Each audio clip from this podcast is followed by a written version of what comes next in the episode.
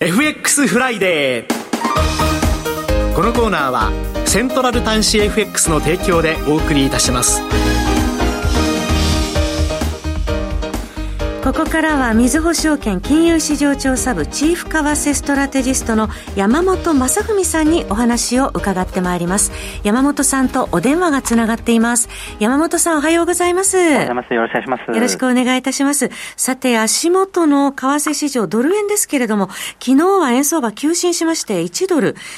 えー、140円90銭台と、7月末以降4ヶ月半ぶりの高水準をつけました。このところ1ヶ月でもう10円強も円高が進んでいるという状況となっておりますが、山本さんはどうご覧になっていらっしゃいますでしょうか？そうですね、やはりあの、えーと、13日、あの14日の早朝ですね、はい、あの FOMC での、まあ、予想外のハトハカというか、あのまあ、そこがやっぱり大きかったと思うんですけれども、はい、まあ、やっぱり10月にドル全般がピークをつけて、それで11月にドル円もですね、まあ、ピークをつけて、まあ、全般的にドルが下落基調にあるんですけれども、はい、まあ、それが FOMC で、まあ、さらに強まったっていうですね、まあ、そんな形になっていると思います。でまあ、ただですね、この、まあ、ちょうどこの金利差との関係っていうことで言いますと、まあ、そうですね、昨日もアメリカの10年金利は一時3.88%まで、えー、低下しましたけれども、はい、この金利差の縮小と、まあ、おおむね整合的な形でドル円は下がっていて、まあ、行き過ぎとまでは言いにくいと。で、かつむしろ金利差にさらにあの修練するのであればですね、140円割れ一段安となってもおかしくないっていうですね、そんな状況になっていますね。140円割れも見えてきているというところですね。はい、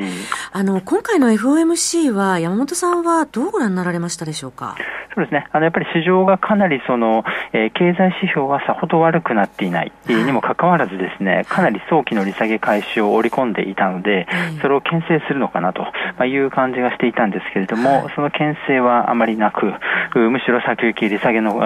議論をしたっていうようなですね、まあ、そういうようなところが示されたということですので、やっぱり将来的な景気減速への懸念、あるいはもうインフレはすでにかなり鈍化しているっていうことをですね、まあ、ようやく認め始めたっていうところではないかなと思っています。そうですね。会見でも、まあ、市場がハト派方向に前のめりになっているの、これまではたしなめてきていたという傾向ありましたけど、今回、ハト派方向の動きを容認しているというような流れでしたよね。そうなんですね。えー、で、このハト派的なスタンスっていうのが、まあ、昨晩、あの、まあ、ECB、それから BOE とかですね、はい、は、あの、高派をスタえー、維持したので、えー、あのそれとの対象という意味でもですね、はい、アメリカが相対的にハト派的だと。で、日銀も金融政策正常化に向かっている方向性は変わらないので、やっぱりその、やっぱり主要中銀の中でですね、やっぱりフェッドが一番ハト派なんじゃないかっていうような感じが、やっぱりこのドル安にやっぱりつながっていると思いますね。そうですね。昨日は中銀デーというような状況で、アメリカ以外でも、まあ、まあ、ECB ですとか BOE などもありましたけれども、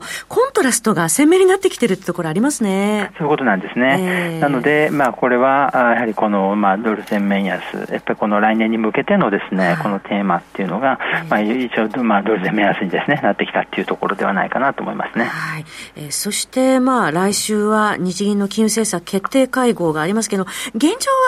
あの、現状維持の見通しが体制を占めていると思いますけれども、改めて山本さん、毎回伺っているようですけれども、いかがでしょうか？はい、あのまあ、一時期ですね、この今回にもひょっとしたらマイナス金利解除があるんじゃないかっていう期待がかなり高まったところがあったんですけれども、はい、であのそうですね、ただやっぱりこの GDP がですね大幅マイナスだったとかですね、そういったことも踏まえますと、まあ、急いで今回やる必要はないのかなという感じがしています。でまあ、そういった意味でですね、マイナス金利解除、今回のマイナス金利解除の可能性というのは低くて、でこの解除見送りで一旦ドル円が反発する可能性はあると。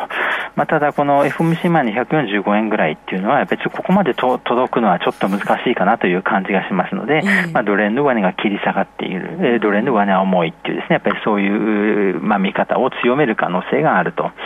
あとやっぱりこの、えー、今回マイナス金利解除は見送られるとしてもですね、はい、あのやっぱり例えばこの6日の日々の日銀副総裁の発言なんかを聞いてると、えー、やっぱりこの金融機関、えー、あるいは家計、えー、あるいは企業に対するですね、えーと、金利上昇の影響っていうのは限定的なんだと、まあ、そういうような姿勢が示されたんで、これはですねやっぱり将来的に日銀がその割り上げをしていくですねことに関してですね、まああのかまああのの、まあ、確信を強めているというかですね、まあ、そういうことを示すので、今回、その、ひょっとしたらですね、例えばこのこれまで必要ならば躊躇なく金融追加緩和を行うっていうような表現が声明文にあるわけですけれども、まあ、それがあのなくなるとか修正されるとかですね、その可能性はありますので、ちょっとそういったところにも注意が必要かなと思いますね。はい、その場合はまあ円高方向に向かう可能性も、はい、ということですね。そうですね。その他今後のポイントとしまして、来週はどのあたりをイベントを見てらっしゃいますか？はい。まああの来週はですね、もう基本あの 日銀があまあ最大というところなんですけれども、まあその後で言うと、まあ週の終わりの方、まあ22日のですねアメリカのコア PC デフレタ、えー、重要なインフレ指標が出てきますので、これがしっかり鈍化していると、まああのドル安試合をやっぱりあのなんていうか補強する形になるんではないかと思います。えー、それではこの先1週間の、えー、ドル円の方向性についてお聞かせください。はい、ドル円のですね、えー、まあレンジとしてまず、えー、139円から145円、140割れもあり得るということですけれども、はい、やっぱりちょっと日銀決定会合でですね、えー、あの、ちょっと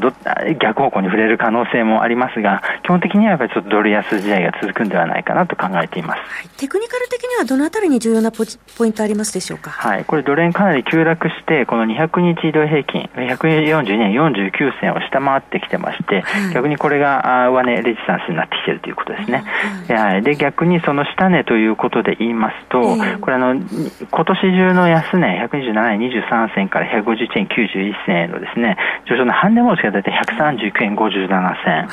であともうちょっと長めのトレのチャートでいうと、90週移動平均が138円57銭とかですね、週次の一目金公表の雲の加減が137とかですね、130円後半にですね、これちょっといろいろ重要なポイントがまた来るっていうことになりますね。はい。そうしますと、FOMC 前の水準の145円がちょっと遠くなりつつあるというところなんですか？そういうことですね。これあの、その他の通貨に対するドル全般の下落も踏まえるとですね、まあ、かなりこの145円は遠くなったかなというふうには考えています。えそれでは最後に注目されている通貨ペアがございましたらお願いします。はい。あの、メキシコペソ円というところでですね。政策金利の結果がありましたね。そうですね。えー、あの、政策金利自体は、まあ、あの、市場総通り据え置きと、まあ、いうことだったんですね。はい、で、まあ、ただ発表後に、えっ、ー、と、ペソは上昇しています。はい、で、これはですね、まあ、あの、前あ先先日、あの、中銀総裁がですね、まあ、将来的に、まあ、来年利下げの開始の可能性なんかも示唆した発言がありましたので、今回ひょっとしたら、